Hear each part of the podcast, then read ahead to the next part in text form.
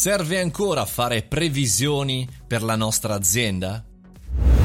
Buongiorno e benvenuti al caffettino, io sono Mario Moroni e come ogni giorno parliamo davanti alla macchinetta del caffè come se fossimo lì e chiacchieriamo di tematiche eh, più eh, interessanti una dell'altra, anche di attualità ma anche riflessioni che eh, stiamo facendo, che stanno facendo le persone in generale. Oggi vi vorrei parlare e lanciare una provocazione, infatti il titolo è molto provocatorio, ma servono ancora nel 2020, a luglio, agosto, settembre 2020 delle previsioni per le nostre aziende? Cioè ad oggi vi sentite confident, tranquilli nel dire ok, da settembre a dicembre farò questo, faremo questo, questo è il piano di sviluppo, il piano A, il piano B, forecast, eccetera, eccetera. Serve ancora tutto questo bailam di cose? Se c'è una cosa che ci ha insegnato eh, questo periodo anche post lockdown e covid a pieno come in questo momento, è che le previsioni non servono assolutamente a nulla, dovremmo ragionare tutti come delle start-up. Perché? Perché è chiaro che se noi ad oggi,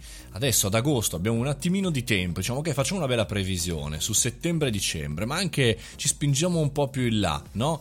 Sul 2021, che come sarà? Come, come, funzionerà? Chiaramente non possiamo prendere ad esempio il 2020, è chiaramente un anno molto particolare, ma possiamo prendere il 2019, possiamo realizzare una tendenza? Chiaro che no. E ci sono anche alcuni che chiaramente prevedono il ritorno del lockdown almeno per i mesi di ottobre e novembre. E quindi eh, che senso ha fare le previsioni? Beh, forse dovremmo tutti lavorare come se fossimo delle start-up che non sono quelli che fanno i file Excel e le presentazioni PowerPoint, mannaggia ancora PowerPoint, ma sono quelli che cercano di vivere mese per mese, trimestre per trimestre, settimana per settimana, senza fare troppi progetti, perché potrebbe esplodere la startup, quindi andare bene, potrebbe anche chiudere da lì a poco e quindi andare male. Eh, forse è uno degli insegnamenti che noi professionisti, ma soprattutto noi imprenditori, eh, abbiamo portato a casa da questo periodo pazzo e, e difficile, cioè ovvero che dobbiamo essere dei nuovi decisionisti, dobbiamo, entriamo in un'era della decisione day by day, che il nostro lavoro non è più creare valore e punto, oppure come è stato negli ultimi anni creare valore e fare prospettive per l'esplosione dei nostri valori, ma è anche riuscire a decidere costantemente non soltanto per le operation ma anche per le parti strategiche giorno per giorno, sempre, ovunque, anche in situazioni di estremo stress o di catastrofi, ma giorno per giorno, senza avere la visione, o meglio la visione ce l'abbiamo, la visione di obiettivo, ma non abbiamo la visione di periodo, non possiamo fare delle grandi presentazioni e delle grandi previsioni.